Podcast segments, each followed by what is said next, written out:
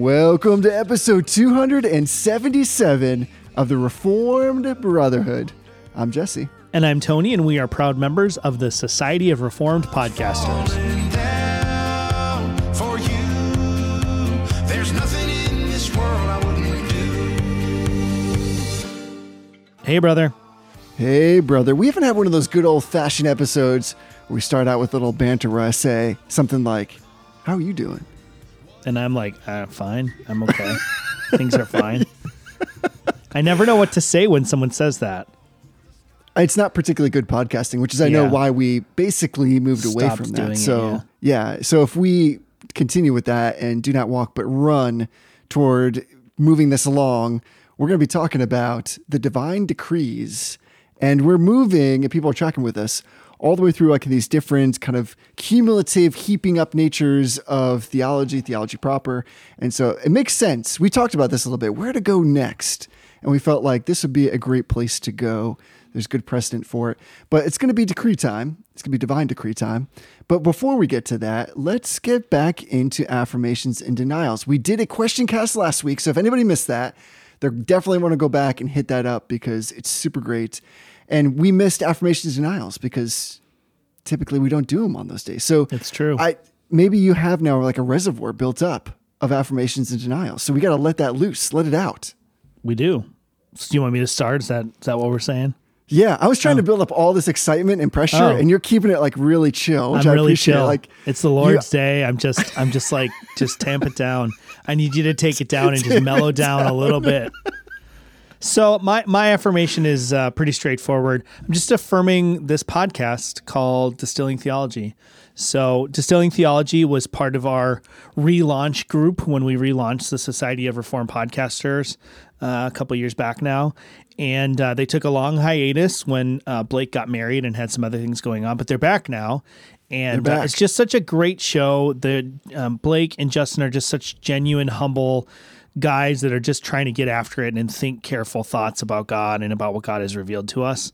Um, they don't have any pretenses of being super, you know, technically trained theologians. They're just two guys who really uh, love the Lord and want to talk about Him and want to share what they've learned.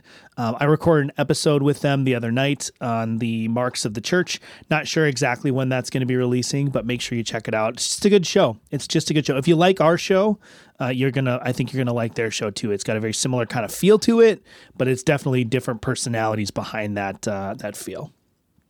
Yeah, actually, that's a this is a great time to jump in and say you should definitely go to reformpodcasts.com and find all the other podcasts that are living out there it's true. that are part of this kind of reformed theological network of podcasts, which I will all personally vouch for because they're all great, all amazing, all a little bit different, and they all have something unique to add. And distilling theology is a great one. Plus, like if you're the kind of person that's like, listen, I'd like to know a little bit more about spirits and Yes. the spirit. This is the podcast for you. Oh, how have how the guys, distilling theology guys, have you how have you not used that yet? That seems don't like I mean I don't I don't want to write all your material, but I don't want to tell you what to do with your show, but this is what you should do with your show. But yeah, check it out. It's a lot of fun. It's it's always funny to listen to them talk about uh, whatever scotch they're drinking, and then listen to me stammer like an idiot, trying to sound like I know what I'm talking about when I'm just like, I taste like scotch. So uh, we had a good time. It was a good discussion, uh, and the show is great. So check it out either through the mega feed at reformpodcasts.com uh, or through any podcatcher or uh, just go straight to uh, their website. They have a pretty active Facebook community too that you could check out. Um, they they like to tout out that they're the most sage stage reformed group online, and I've actually found that to be true. There's something about their group that things just keep really chill. Maybe it's all the vodka and scotch and stuff, but uh, yeah, their group is just really chill. There's not a lot of fighting and, and bitterness and fighting and backbiting and fighting in their group. So yeah, check it out. What about you, Jesse? What are you affirming? well said. Well, I'm going to stay on that theme. Speaking of scotch, I got a scotch I'd like to affirm of a different kind, and that is I've been enjoying recently again a book that is a complement to Pilgrim's Progress that I find absolutely delightful and also will just knock you on your butt because it's so amazingly challenging. And it's called Bunyan's Characters in Pilgrim's Progress by Alexander Whyte, W H Y T E, who was a Scottish theologian. He was a oh. minister and a principal of New College, Edinburgh. He was the moderator of the General Assembly of the Free Church in Scotland in 1898. And this is basically his, he just works through each of the characters, but it's not like a Cliff Notes thing. This, the thing about this book, which makes it so challenging, is he goes through and basically unpacks every character, gives his own perspective of how it fits within the narrative and the story and the allegory, but then basically does like a commentary on the characters themselves. And that's where it gets Nice. amazing. So, you know, after Pilgrim goes through, he he hangs out with Interpreter, he hangs out the house, which is like an amazing scene by itself. He leaves, he finds the three dudes in shackles, one of which is, is Sloth. Alexander Whyte's whole unpacking of sloth. You know, you think you know what he's going to say. It's like, yeah, of course, like the Christian can, even in being saved, come to a place of slothfulness where they're not zealous for the things of the Lord. So you're like, okay, yeah, that's fine. And then he's basically like, let's talk about important prayer right now. What's your prayer life like? Because that's probably where you are, the sloth. And you're like, dang, right on. So it's it's just like an amazing complement. It's it's not just like a hey, I'd like somebody to explain to me what's happening in the story. It's ever since I started reading this alongside Pilgrim's Progress, they just seem to fit together so well that it really deepens. It makes the understanding of it, the application of it, so much more rich. So really affirming with Bunyan's characters in Pilgrim's Progress by Alexander Whyte. This is like a wicked old book. I'm, I'm not even sure. I, mean, I I don't have, have like a physical copy of this. I'd love to have one. I just have a version that I purchased through Kindle. Um, have you heard of this thing before? Like, have I've not. this? No, I, I've to my shame, I've never read the Pilgrim's Progress all the way through. I think I've probably read the whole thing in chunks Right. along the way, but no, I haven't heard of this. I do know that uh, there was for a long time in, especially in British Christianity, that was re- a really popular thing to do to basically like write commentaries on the Pilgrim's Yes. Progress. So there were a lot of different commentaries, some of them good, some of them not so good, um, a- available. Um, and some of them, this is this is sort of a little quirk of history. Some of them had the entire text of Bunyan's uh, Pilgrim's Progress in the book, Embedded. and it was like there was like, but there was like basically pr- like prerequisite or preliminary precursors to like copyright lawsuits where people would be like, you don't, you can't publish the entire book attached to your book and call it your book. You just can't do that. Especially since books, um, often, you know, publishers or printers, I should say, would, would charge the cost of the book would be related to the, the actual like page length of the book. So they would add things to it just to Right. increase the page length.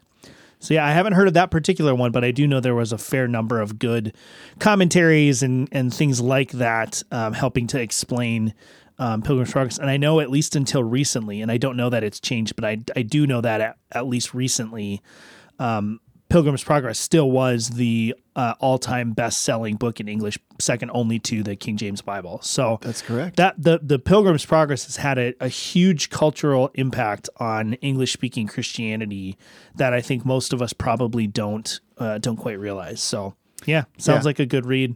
If I I'm ever. I get around to reading the Pilgrim's Progress all the way through, I'll have to pick Oh, you'll this love up. this. It's it's really easy compliment. I mean, I don't want to fanboy on John Bunyan too much, but I do, like I think we said before, go on record again as saying that I do think this is just undervalued, but it's mainly because you just got to get a good version in, a, in the common language. Because once you start reading it, you'll be like, man, this is like Yeah. just an epic story. And you find as you peel back a little bit of what's going on, it just brings you into the gospel so clearly, so tenderly, so Yeah. profoundly in like different ways. Like he, his accent points and his access to getting you to understand certain things are just so unlike anything else we're normally used to reading. So Yeah. Alexander Whyte's commentary is among my favorites. He seems to be right on point. Some would say that Alexander Whyte is like right at the edge, like right on the cusp of like being a Puritan, to which I respond, easy now. I don't think so. but but I get, I get that understanding because he he writes in a way that I think is he's close to Bunyan. So he writes in a way where you're almost it's almost as if Bunyan himself is writing this Yeah. commentary. But in addition to that, what's fascinating is Alexander Whyte writes from the perspective of Pilgrim's Progress, but interpreting it in light of Bunyan's own autobiographical works. Right. So Yeah. you're, you're getting like a massive kind of bringing together of his life and why he wrote this. So yeah, I don't want to fanboy on that anymore, Yeah. but it, it's definitely anybody who wants to invest time into this it is absolutely worth it. It will definitely pay dividends. Yeah. Well, I'm going to call a little audible because I think we're going to need a little bit of time on my denial. So, do you have a denial that you're able to uh, share with us? Or do you want to cede your time to the floor? Yes, good sir. I cede my time on the aforementioned denial to you. Motion carries, apparently. so, Second. I've been sitting on this one since before our question cast. Um, and I'm denying an article uh, that was published on Crossway's blog. And, and Crossway does this thing where they, they have an author who's either recently published a book or is about to publish a book write basically like a blog post that's like a distillation of that, that book. And this article is called Does God Really Feel? And this article is a steaming hot pile of scubalon. It's just terrible. It's really, really bad. So, I mean, the answer is no, right? The answer is no. God doesn't really feel.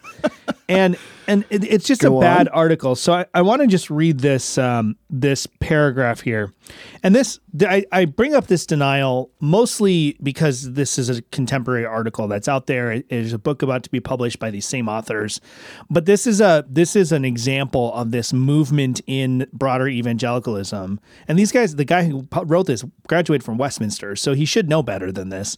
But it, there's this broader move in evangelicalism that wants to sort of jettison these these classic categories and classic understandings.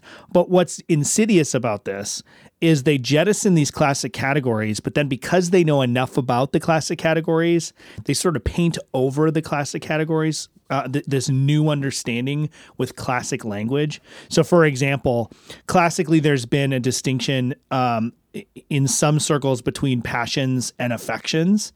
And they, Right. you know, we would say, well, God doesn't have passions, but he does have affections. And in this article, he basically says, like, well, yeah, I mean, if if we're talking about emotions like passions, like physical passions and like uncontrolled passions, then of course God doesn't have that. But if we're talking about affections, which is what we mean when we say feelings, then of course God has those. It's like that's not at all. That's not at all what we're, we're talking about here. So here's this this uh, paragraph. It says God cared enough about understanding us that God the Son stepped into our shoes by taking on a human nature. Jesus' flesh and bone are proof that God has established a deep connection to our emotional experience, and He wants us to know about it. In fact, He demonstrates His solidarity with us, in particular through Jesus' suffering. Jesus' trials and temptations validate the bond He has with us as our priest, the one who can truly represent us to God in our misery. Jesus really suffered as a flesh and blood human being. He really gets it. So when he tells us that he cares, we can know that he means it. And because he really gets it and experienced suffering without sin, God the Son can faithfully communicate that experience to his Father. So there are all sorts of just really terrible things in this paragraph, right? So so uh, all of a sudden the incarnation is about God learning something about us and understanding something about us that he didn't understand. Forget about you know dying for sin and having to become our substitute. Really it's all about God stepping into our experience and learning about us so he can truly empathize with us, right? And then then at the end there like okay, he starts to get back a little bit on track. Yeah, like the the the the incarnation and, and death and resurrection is about solidarity with us, but not in sort of this like I can understand what you feel, I can understand what you mean. There's a, there's an element of that, but that's more for our benefit than it is for God's. Right? We can look to a high priest that we know has suffered the way we are, and it's for our benefit that he know that we know that. Jesus didn't need to do that to understand what our suffering is and to be Right able on. to comprehensively address and actually understand our suffering. He don't he doesn't have to experience it to know it and understand it right? But now not only is the son taking on flesh in order to know this, but now he's sort of feeding that knowledge to the father. And I guess the spirit isn't part of this at all, right? So that I mean this is just a terrible terrible paragraph. And then um there's a spot where he kind of like misuses a Kevin DeYoung quote, which is just bad. But then to some to conclude the article, um, let me find the quote here. He he says here, and this is the last paragraph of the, the article in order to keep a balanced view of God's emotional life, always return to the Trinity as the picture of the divine emotional life. Well, that doesn't sound like social Trinitarianism making God in our image at all. The Father sympathizes with you and sends Christ to take an active role in your life. The Son empathizes with you directly through his human nature, and the Holy Spirit empathizes immanently through his indwelling in you.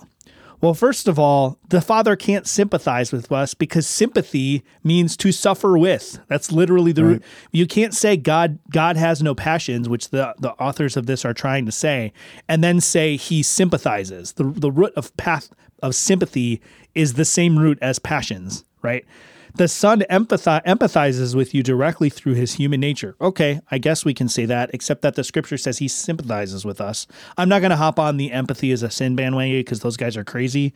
But to, to take a specific verb of sympathize and then change it to empathize, which is not the same thing, without any sort of argument as to why you do that, that's not cool.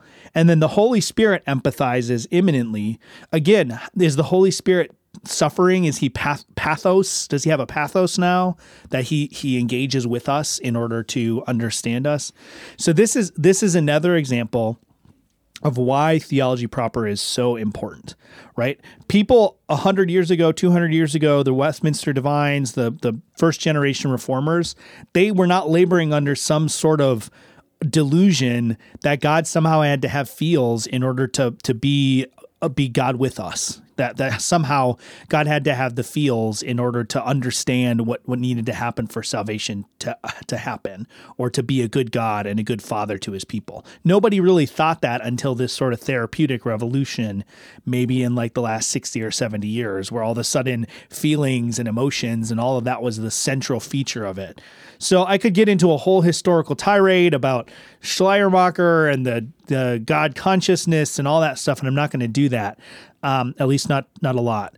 But this is just a terrible, terrible article. And it's a perfect example of why it's important for us to go back to our sources, to go back to the Reformed confessions, and to go back to the scriptures and understand what it means, what we talk about when we say classical Christian theism.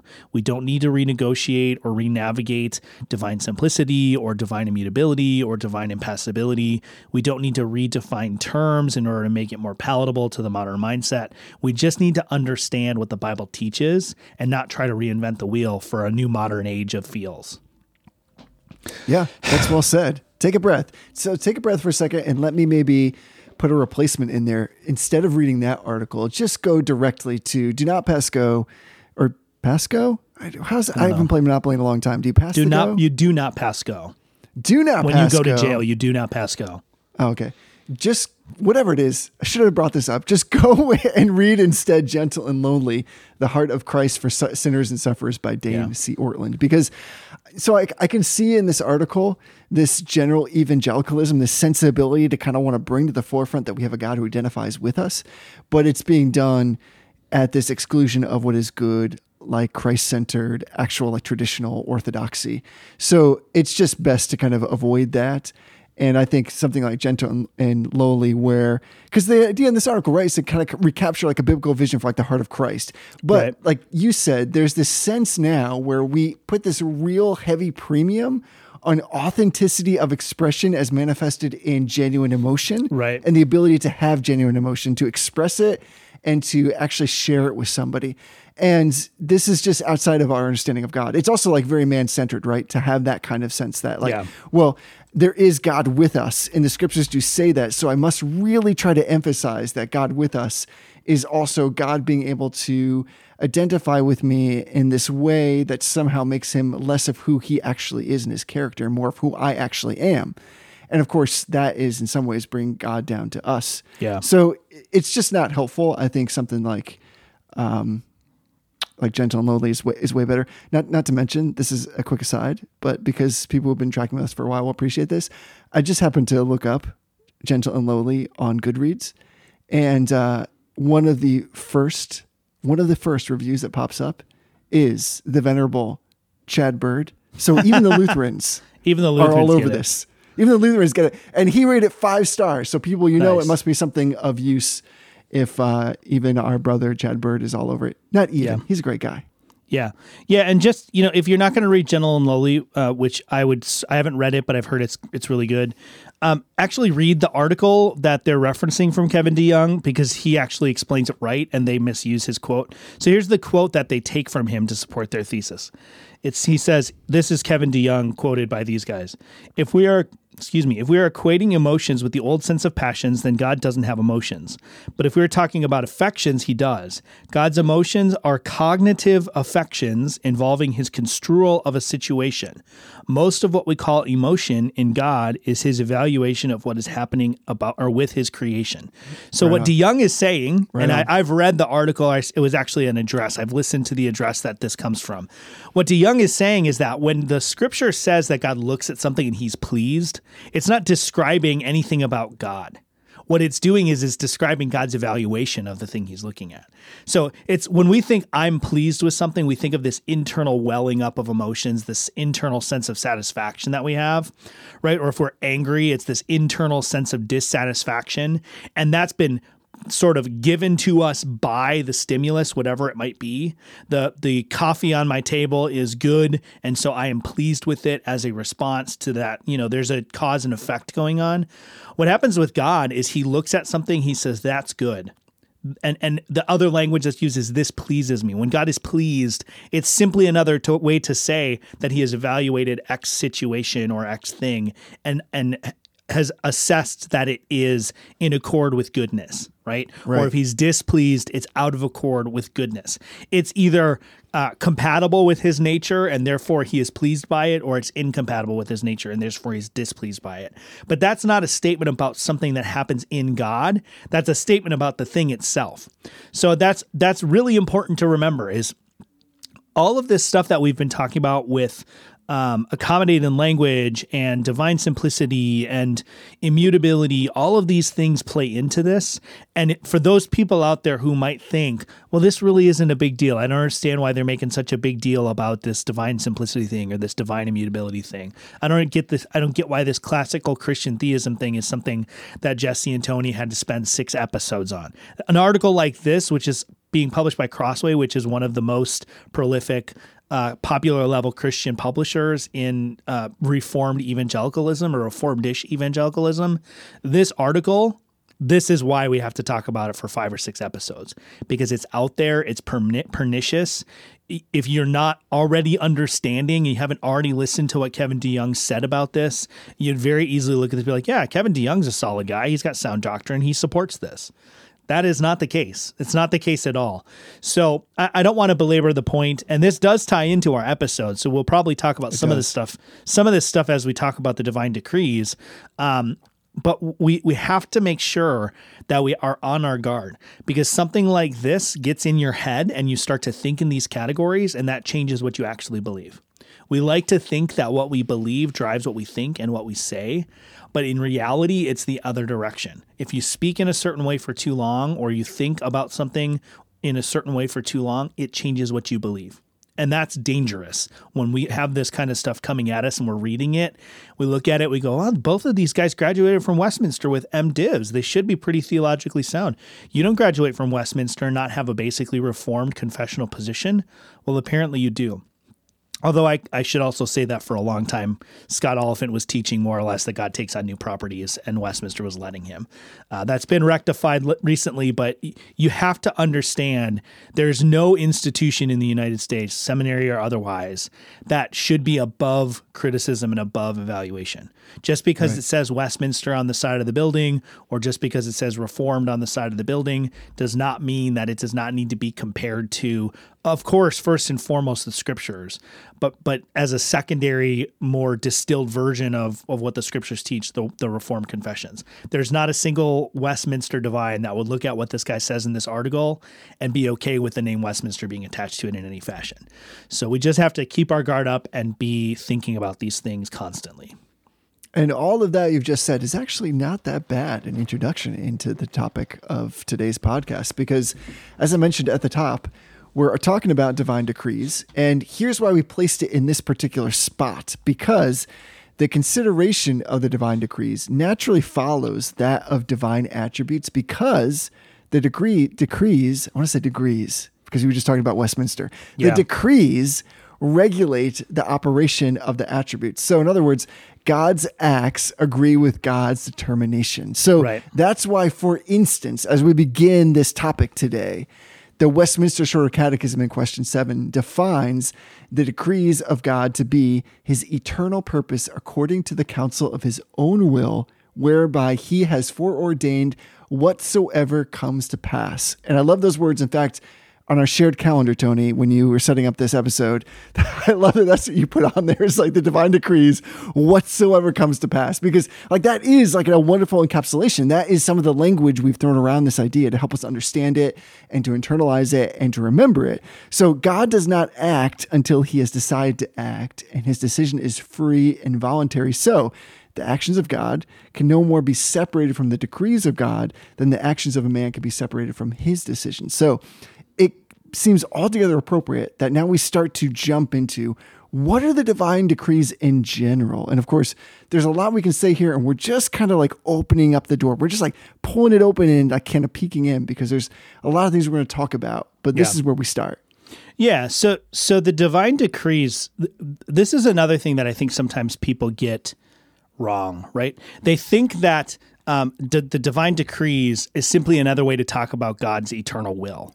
And if we Yes. do that, we run into all sorts of problems, right? Because if if God's will is not distinct from his person or his Yes. his persons or his nature, right? Which we affirm because of divine simplicity that God's will is not a different thing than God's omniscience or his omnipotence. It's hard for us to think about what that means, but God's will is fundamental to his nature, which means his will does not change. His will is immutable. It's who he is. He he could not will otherwise because that comes from his nature. So we we look at that and there's this thing called the problem of the modal collapse where we think, well, if God's will was to create and his will cannot change, then creation becomes necessary. Well, Right. the divine decrees function almost like um almost like a converter for that, right? Because that, that I think that argument holds some weight, although there are lots of answers and responses um, for the the modal collapse argument. I'm not I'm not competent to get into those philosophical questions or to answer those, but there are responses out there. But the divine decrees are kind of the first ad extra act of God, right? So God, God ad intra is who God is. He wills what God wills. He his love for one person to the other is his nature. So so when the Father loves the Son, that's not an, a volitional act of will. It's an operation of nature. Right. So that's that's where you get language from like Augustine where he says like the love that the Father has for the Son is the Holy Spirit. What he's really saying is like the love the Father has for the Son is the divine nature. That's that's the relationship between the two. That's the bond between the two. It's not some voluntary act of love towards the Son. It's it's the very divine nature itself that is what is the love. Well, the divine decrees are the first ad extra operation of God. And so therefore they're free acts, right? He freely decrees whatsoever comes to pass, but he also immutably decrees whatsoever comes to pass. But we should not and we cannot confuse the divine will for the divine decree, because if we do, then the the the um, the modal argument actually is true right? If God's will and his decree are the same thing, then creation is just a logical outcome of the divine nature, making Right. making the the uh, creation in some sense part of the divine nature, like an emanation of the divine nature. And that's not Christian theology. That's panentheism or pantheism. That is not Christian theology where it does get tricky and we have to acknowledge the mystery in this is that if the divine will wills what it wills then it also decrees what it's going to decree right, Right, so we exactly. we have to we have to understand that we again are butting up against challenges with languages understanding what it means for there to be sort of a I don't want to say sequence but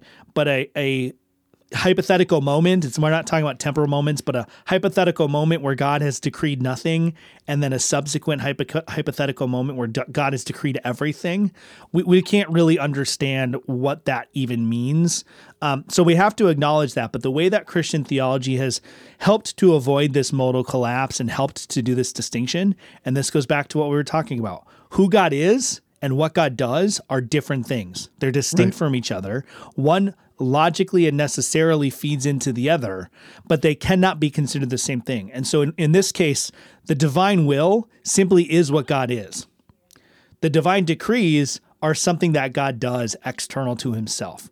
And and in, in most systems, they're the first external act that God does. So that's why it is it is, as Jesse said, it's a logical progression in our series to go from talking about who God is, Holy Trinity, and then to you know, we, we sort of took a pit stop in scripture in there, but to, to go from the theology proper and, and the doctrine of the Trinity to now talking about the divine decrees is because that really is the first act that God does externally. So I think I think that this is the right way to go, and this happens to be the same the same route that the Westminster Confession takes. So we're we got good precedent going on, um, but there, there are other ways to arrange your theological system, right? When we did a when we did our very first systematic theology series, we went from the doctrine of God to the doctrine of the Trinity, and then we did the doctrine of Christ and the doctrine of the Holy Spirit because we Right. wanted to just sort of cover all of the divine persons in one spot, and then we moved on to well, now what do the divine persons do? So it, there's nothing wrong with doing it that direction, but in this case, um, because the issues we're facing in our world right now in terms of theological error are so rooted in theology proper and the, a failure to distinguish between what God is and what God does, uh, this really was the right direction to go. Right. So I'm going to confess, I just did a time check. We're at about like 30 minutes. And I knew, of course, that we were going to relate where we're going to where we've been and why we're going here. I honestly thought you just came in so hot. I thought we were going to get to that point, this idea of like God's opera ad extra transitive acts being like separate from the decrees, like at like minute 50. So like we're already like well ahead.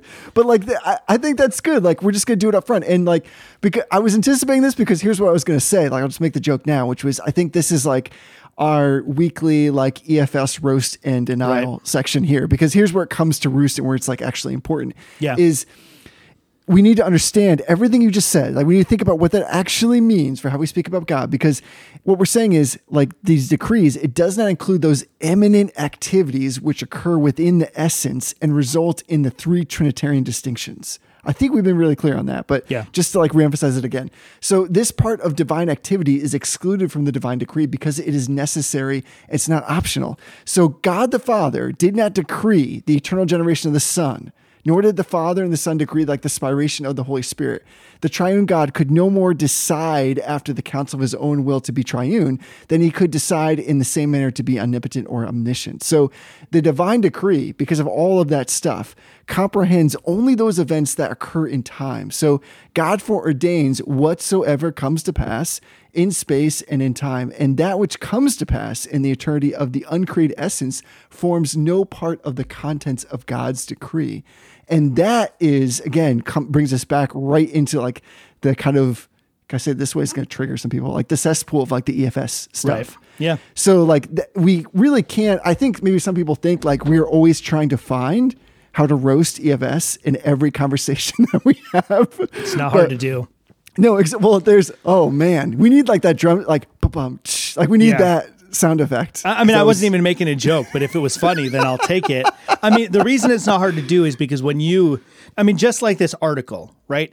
If you, you know, I don't actually know where this story came from, and I don't know how legit it is, but it's one of those stories that you hear in like a thousand sermon illustrations that the people who are are working on counterfeit money they don't train to identify counterfeits. They just know the real thing so well that they can is tell the difference. true. yeah, I mean, I suppose you work in banks, so you would you would probably know. You probably like have had conversations with people about this. The reality is like that's that's why it's so easy for and that, this isn't to be puffed up about our own knowledge. We stand on the shoulder shoulders of giants, both course. historically as well as like in the immediate past.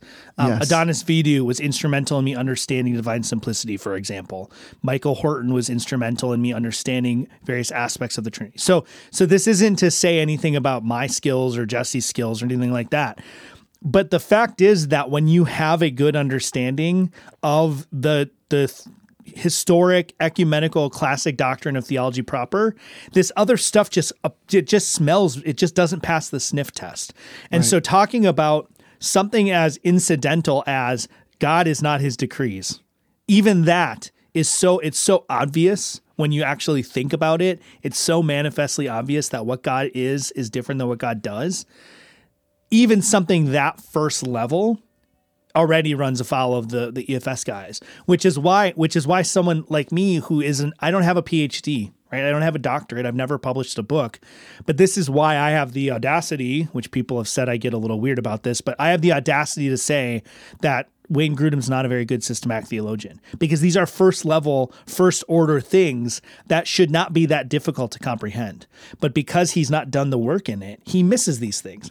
Owen Strachan could be the same thing. James White's a bit of an anomaly because he he was up until about maybe a year and a half ago pretty solid on a lot of this stuff and he just sort of out of nowhere I don't know what happened but he sort of slipped off the rails on some of this stuff and started questioning confessional doctrines that had never really been on his radar before. But this is why we keep on coming back to it, not because we are harboring some sort of grudge or because we can't get past Right. this topic, but because just talking about good theology continually brings us back to look at the stuff that's out there and see how bad it is in comparison. Right. Maybe another way of saying it is like when we when we talk about orthodoxy, when we talk about the kind of traditional Christian theology, what we find is it keeps drawing battle lines, even if we don't intend to, against Right. these very things. And so it just draws them out. And I think here is one the divine decrees you're going to find.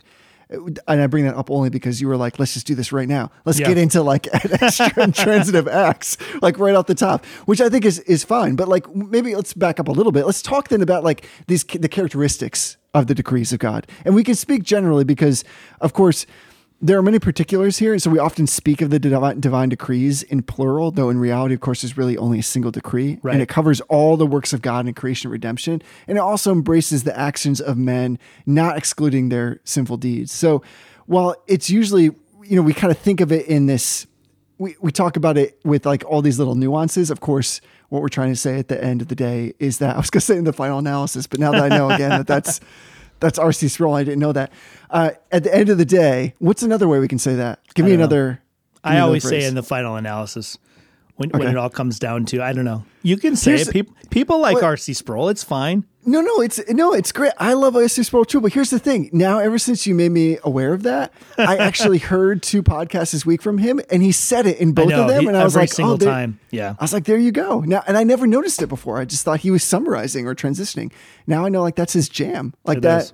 Did he copyright that? Is it like RC Sproul TM? Like I hope not, because In the we, final we analysis? owe somebody a lot of money if if he did. Ligonier, hit us up. Okay, Yeah, so please so all don't. all I had to say, uh, there there is nuance here. We tend to speak in general Right. terms and in plural terms, but of course, we're really referring to the fact that uh, all of God is in all of God, and the decree is singular in that nature. So Right. let's talk about though what it means. If I were to say to you, like, give, I'm going to put you on the spot for a second. Um, you can pick one, you can pick a bunch. What are some characteristics of the decree when you think of it like at the top and you're explaining Yeah. to somebody? How do you? yeah, where I you mean, I? I think the big thing that is may- maybe I'll approach it this way. The thing that most people get wrong is that it's comprehensive. Right, so so Okay. it's very common. Scott Clark, uh, strangely, in an episode on prayer, uh, went on to a long sort of side talk on a recent episode of the Heidel, uh, Heidelcast about how the way that we talk about um, our will and God's will and and these kinds of things, how it actually places us on the same level as God. And I I remember when I would you know I think this was my first year of seminary. I had a friend from uh, college who had graduated with a Bible degree along with me, and she had married a nice guy who was a worship pastor, and he had got hired at a school or at a church uh, kind of near the coast here, uh, just north of Boston and she was so sure that this was God's will. She had been wanting to find a good evangelical seminary to go to and just wasn't having any luck in their area. So the fact that God seemed to be bringing them to a place where they were right next to Gordon Conwell, um, you know, her and I were pretty close friends. So it was nice that she knew someone at the school. She was so sure that this was God's will. I won't get into all the details, but through a, a, a course of events that were not um, not outside of this person's control, not outside of her husband's control, he was terminated like a week after he started the job there. And and so she was sure, she was absolutely sure that being at this church and going to Gordon Conwell was God's will, and somehow they had screwed it all up. They they had they had messed it all up, and now basically they didn't have they couldn't be in God's will. There was no way until somehow God kind of like worked all things together for good. That we're somewhere down the road they were going to be back in God's will after a lot of hard work and a lot of prayer. Well, that's not an uncommon view in in evangelicalism. Um, even among the Reformed, sometimes there are people that will talk about, oh, "Man, I'm really in the center of God's will on this one. I just really," and what they mean is like, Right. I feel like things Yes, are going the way that I want them to, and Right. things are kind of falling into line. That's kind of what they mean. But even to talk about like the center, I'm in the center of God's will, as though there's anywhere else that you can be. So I think for for me, and that's kind of why when I put this on our calendar and what the episode title is going to be is I'm emphasizing whatsoever comes to pass, right? Right. God, God, and you you said this, God uh, ordains according to the counsel of His will for His own glory Yes. whatsoever comes to pass. And this is it in the confessional, uh, in that question answer in the confession, but it's certainly part of the theology.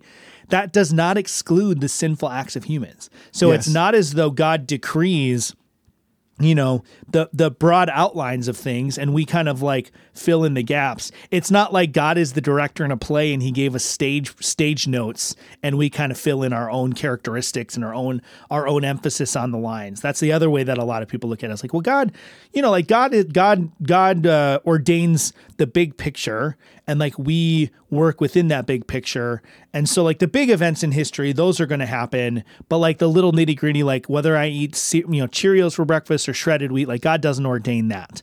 Well actually he does. And Right. and even just a basic look at at certain things can show you. I had this argument um, it was funny i was coming back from a mission trip to mexico and i was having this argument with someone on on the plane that i was sitting with who's on the same trip.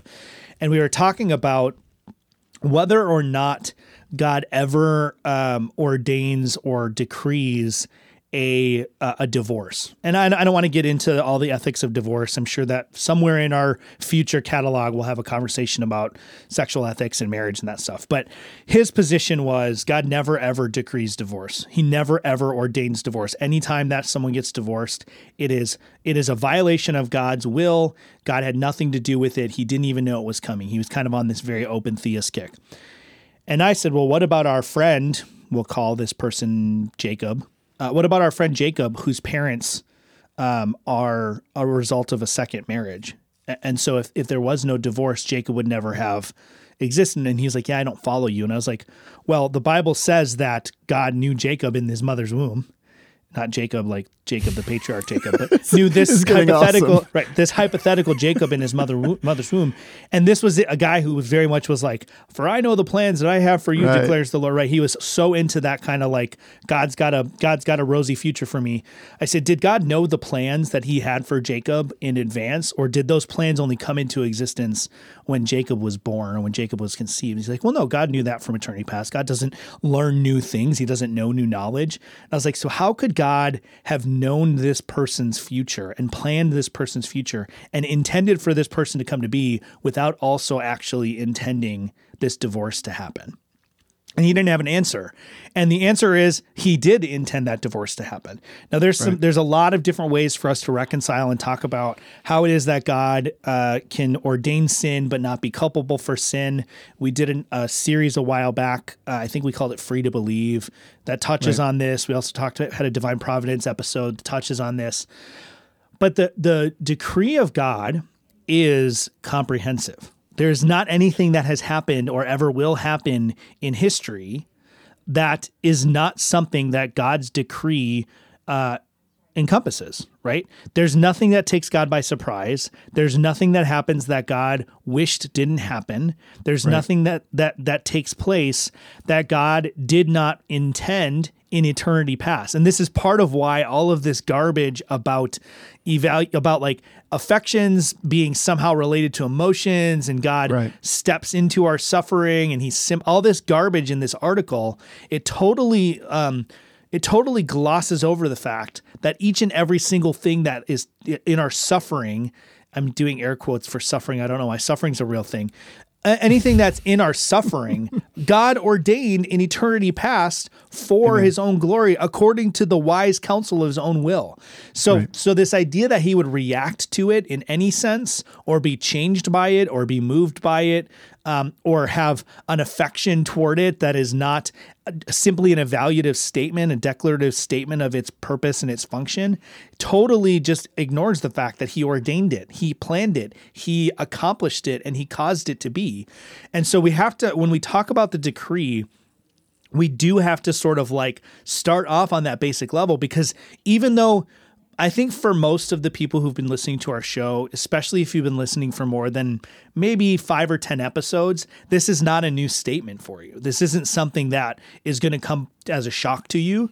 But a lot of people in our broader reformedish circles don't think this way. When we say that God passes over the reprobate, they really think that what it means is like God just doesn't realize that they're reprobates, right? He, he that that's a, a totally passive uh, event that God simply does nothing in reference to them. Well, that's not what that means because He did plan their life. He knew and intended for them to be born, for them to to persist in their sin and then to punish them for his own glory. Like that's not outside of God's decree. It's not outside of his eternal first first mover causation. Um, and it's important for us to sort of land that before we go any further into discussion about the divine decree or decrees. Right. So let's let's wrap a couple, I think, helpful summary statements around what you just said because you unpacked a lot of stuff, and you let me know if this kind of suits what you just said. I'd say the first thing is some of what you expressed is, I would say, the decree of God is founded in wisdom. So Right. of course, like we don't always understand that wisdom, but it was formed in the depths of eternity, and therefore it's eternal in the strictest sense of the word. Right. That's you know basically Paul writing to the church in Ephesians three. But even with that, it is unconditional. So its execution doesn't depend on any action of man, but even renders such action certain. So like, and that's also something that you said. So I think you hold those two things not in juxtaposition, but again, bringing them together and understanding that there's like a fully orbed nature of what we're talking about when we say the decree. In addition to that, also you said it's, or I'm reading into what you said, I guess, it's effectual so that everything that is included in it is certainly comes to pass. So the plan of God is also it's unchangeable. So because he is faithful and true, he is going to bring to pass everything which he says and he has ordained. And then the last thing, which you've also said really well, is it's all inclusive. So embracing the good and the wicked actions of men, contingent events, right? Like the duration of a man's life, like where we live, but with respect to sin, it's permissive. So here we have this ability to also say that God is, in fact, decreeing all these things, but is not the cause of sin itself. And even hearing you say all those things, here's some irony is we kind of started in the denial talking about how I think the intent of the article in some ways was to make us feel warm and fuzzy about how much God loves us because he knows us, because he's intimately involved with us, because he understands us. And yet, what we find here is a better reason to see all those things and to appreciate them in orthodoxy, which is if God is decreeing, planning, knowing, foreordaining all things, then that is a kind of intimate knowledge that is way better than some kind of like face level, like superficial, like trying to identify by way of emotion. Yeah. Here we find something that's far deeper, that's far more connected, definitely far loving and far more invested. And that is the decree. While some would say, because I think some will take issue with what you said, and you're not wrong about how God is basically foreordaining some toward punishment not in this kind of double predestination type of way, but in the sense that, of course, by him planning and knowing, there is like some complicit nature there in Right. the sense that there is something that is purposeful and volitional. Right. And so, how can any of that be loving or glorifying? It's exactly because that exists that there is this sense of glorification of God, especially for all of those whom he has redeemed and he has not passed over. Because again, there's nothing here in the decree that we are owed. It is God in his pure volition that he does all this stuff. And we have to like preserve preserve is the wrong word because I think that implies that we have to do something to make sure that this continues to take place. You know what I mean? Yeah. It's recognition that God has this right from the very beginning and that it happens outside of time and space, that from eternity past, all of this was set into place. So there's wisdom in this, it's effectual. It's unconditional. What else did I say? It's all inclusive. Like, is that? Are we getting to the center? Yeah. Because I Oh, think yeah, you, for you sure. really talked about a lot of that stuff. and maybe just to touch on the the wisdom element of this too is you know when we talk about something an action that we take or a position that we hold as being wise Right. we- we're talking about our actions or our thoughts or our positions being compared to some sort of external standard right Yes. when we talk about God Uh, doing something according to the counsel of his will, we're not saying that God looked at all the options. We're not Molinists, right? We're not saying that God set up all the possibilities and he picked the one that he thought was best, right? And he's just good at it. That's not what we're saying. What we're saying is that God is the principle of wisdom, right? So when God does something according to the counsel of his own will, the wise counsel of his own will, he's not looking at some set of circumstances and assessing the best outcome according to some some standard. He's Right. acting in a way that is utterly consistent with his own nature. And so again, we have to be careful because if we push too far into that and we insist on teasing that out and making that uh, you know univocal language where we mean the same thing about him acting to his according to his nature as we do when we say we act according to our nature, then we end up with the modal collapse, and we don't want to go there Right. We're talking analogically, we're talking in accommodated ways. And it's a, another way to think about it that I think is helpful is when you think about God's love versus human love, right? When I love something, that is a reaction, right? It's it's a reaction or a recognition to something that is worthy of love in whatever my ob- whatever the object is right if if i read Bavinck and i say man i love this book it's because there's some sort of uh, desirable quality that my attention has been set upon that has elicited feelings or or a cognitive response of love however you want to frame that Right. when god loves something it's because he has set his intention upon that and his intention of love is what changes that thing into a good object right? So it's a totally different perspective on love and i think it's it bears some similarities to wisdom. God Right doesn't look at something and this this skin goes back to the conversation about this bad article. God does not look at something and have emotions of love or emotions of pleasure well up within it. He sets his affections cognitively on something and those affections actually transform that thing into what it is that God loves. So he looks on creation like the creation's a perfect example. He he creates and he looks upon it and he says that it's good. Well, we shouldn't be looking at that and, and interpreting that that phrasing in the Genesis 1 account as though somehow God looks at it and evaluates it and it wasn't like didn't already know it was good. Right. He's looking at it and it's not so much an evaluation of that that created thing. It's it's a statement of the the efficacy of his work. It's a statement of saying my craftsmanship is good because I am good and I cannot fail. Right. So so when we talk about God doing something or decreeing something according to his wisdom, what we're saying is that he is the measurement of wisdom. He's the ontological grounding and the standard of wisdom. And so of course he acts according to that. Right? He elected me out of the mercy of his own wisdom. Somehow, electing me is in accord with his will, I, I, or is in accord with his nature. Not because of me, not because I'm so good that God was forced to do it. It's not like God looked at, at me or at Jesse and went, man, that guy, he's so good. He's so good. He's going to be so So good at theology. looking. He's gonna he's gonna be so good at finance. I just have to have him, right? that's not that's not how it works. And this is this is part of the confessional theology that we're we're trying to advocate for here, right? So chapter three is the section on God's eternal decrees. Uh, chap, uh, section one is more or less the answer to the the Westminster uh, Catechism question Jesse read, and um, section two says, although God knows whatsoever may or can come to pass upon all supposed conditions, right? That's free knowledge or natural knowledge. God God knows all of the things He could do, even the things that He is not going to do. He knows all the things He could do. Yet hath he not decreed anything because he foresaw it as future or as that which would come to pass upon such conditions. So he's not saying he's not saying, well, I'm looking forward in time and this guy would choose to believe me, so I'm going to pick him.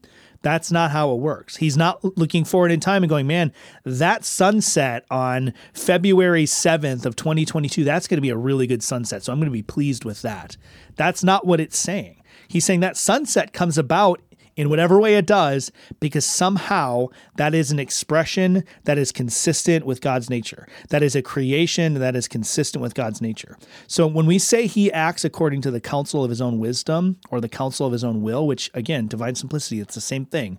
He uh-huh. acts according to this is where it all comes back. He acts according to the uh, the wisdom of his own nature, the counsel of his own will. He acts according to his own self. He acts as God at all times. And so for every therefore everything he decrees and actually accomplishes must be consistent with him being God because he acts as God. That is something that's different for humans, and this is why divine simplicity is important. Because I can act in ways that's not consistent with my own nature, with my own desires. I can act in ways that are contrary to what my nature would normally express, right? I can choose to hurt myself. That's not in Right. accord with a normal human nature. It's in accord with a disordered human nature. And it's because we're composite beings and fallible that we can do things that are not in a real core ontological sense a violation of our nature, but in an, in an ethical violation of our nature. It is an ethical violation of the human nature to harm yourself, right? Uh, I, I can't, I can do that. I can't fly. I can't hold my breath for, th- breath for 30 minutes or anything like that. But I can do things that are in violation of the moral or ethical nature of what it means to be human. God cannot do that. And that's that's why the d- divine decrees are important to emphasize all the things that Jesse has said, the, the list he said. They're according to God's wisdom slash nature, which is the same thing. They are comprehensive. They don't exclude any element of human action or any element of human uh, of created uh, effects. All created Right. effects are are have as their first cause God. All created effects have as their first cause God, and He causes those things to unfold according to secondary causation. But He's still the first cause of all things. So I mean, we, we could we could probably deep dive into this even more and continue to sort of loop on this. It's a it's a really really deep topic. We're going to come back to some of the particulars in the next couple weeks. Uh, we're going to talk about you know election and reprobation and how that how that functions specifically why we're not double you know double predestinations in a symmetrical way but double predestination in an asymmetrical way so it's not the first time we've talked about it but we're going to talk about it again we're going to talk about the, the order of the divine decrees um, there'll probably be some other episodes that we haven't quite planned yet that will come up as we we kind of approach these topics Yeah, that's right. That was well said. Basically, here's what I feel like you just did is we were like, hey, let's go take a look at this super amazing house, which we call like Divine Decrees, and let's go take a look at all the rooms. You just ran down the hallway and opened up all the doors. I did. And we're like, all right, so now we're done though for today. That's the rest of the tour. Just look at the hallway. so like, so we're gonna come back to this. I think you gave like a most amazing teaser, and so uh, because we don't have five or six hours left in this episode, but merely five or six minutes, let's let's shut it down, and we're we're gonna continue to come back to this.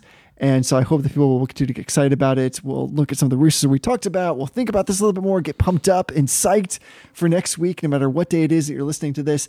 And in the meantime, I want to give a particular shout out to Brother Brandon, who this is going to sound stalkerish, but we know something about Brother Brandon, and that is that he recently purchased an amazing looking, if I don't say so myself, Reformed Brotherhood mug on the Reformed Brotherhood store. I know he's going to be super happy to drink his coffee or other hot beverage in this big handled, beautiful mug that has my face and yours in a cartoon fashion emblazoned on the front.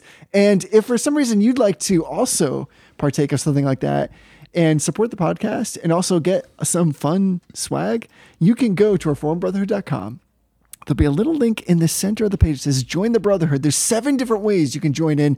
One of those ways, in fact, it's number six, is you can go visit. We have a little bit of a merch store and there's some fun things that we have out there. So if you're interested, you'd like to get something that supports the podcast and show your solidarity while at the same time some of those uh, some of those funds come back to us so that we can use them to continue to make sure that this is free and available to everybody you can go do that there's seven different ways and that's just one of them Yes, and I I heard on good authority, since that authority is me, that we're going to be adding some new merch to the merch store too. So uh, if you've looked at it and nothing there tickles your fancy, then make sure you keep checking back because the, we're getting some new designs and some new uh, new products on there. And I wanted to also say another way you can join the Brotherhood is to check out our contest for the month.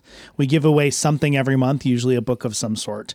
Uh, and this month we are giving away a copy of a book that was recently published by Crossway, which we just spent an extensive amount of time slamming one of their authors. But this guy's actually solid.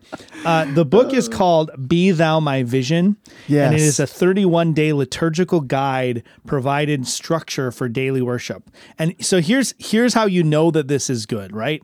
Scott Clark, Scott Clark, everybody. Like exclusive psalmody, no instruments. Scott Clark has said that this is a good handy guide to have for um, home worship use. So um, I'm I'm going to pick it up. I'm going to use it in my own devotions. Uh, each day has. It sounds like we got like a deal from Crossway or something. They didn't give us anything for this. No, we didn't. Um, but Yeah. each day there's a call to worship. There's uh, topics about adoration and confession of sin, assurance of pardon. There's a section from the creeds and catechism, and then there's a kind of a closing doxology as well. Uh, it's I, I hear it's really phenomenal. I've heard really good things. And Jonathan Gibson is a just a rock solid confessional guy. Um, he you know he was the editor of the um, uh, what's it called? Heaven he came and sought her from heaven he came and sought her which was the kind of the first major length um, kind of edited volume on um, particular atonement. And it, i think Oh, for yeah, me it just really that really changed my perspective. It really helped me understand it. Um, he was also i believe uh, part of the team that put out that reformation worship book a few oh years back yes, he was. Yeah. so he's a good guy. He's he's invested in liturgical research. He's well researched. Um, and like I said, if Scott Clark is saying this is a good thing Reginald. to use, if My man. Reginald is saying you even you can even sing these songs in here that aren't psalms, I, I almost fell off my seat when I heard him say that. I don't know what's happening there, but uh, I like it. I like everything about it. But we're going to give away a copy of this book. So you can go to reformedbrotherhood.com slash contest or reformedbrotherhood.com slash 277. Uh, that contest will be live through the end of February of 2022. And then we will select a, uh, a winner and email you to get all your details and get that sent out to you. all right. Well, I think that does it, Tony. So until next time, honor everyone. Love the brotherhood.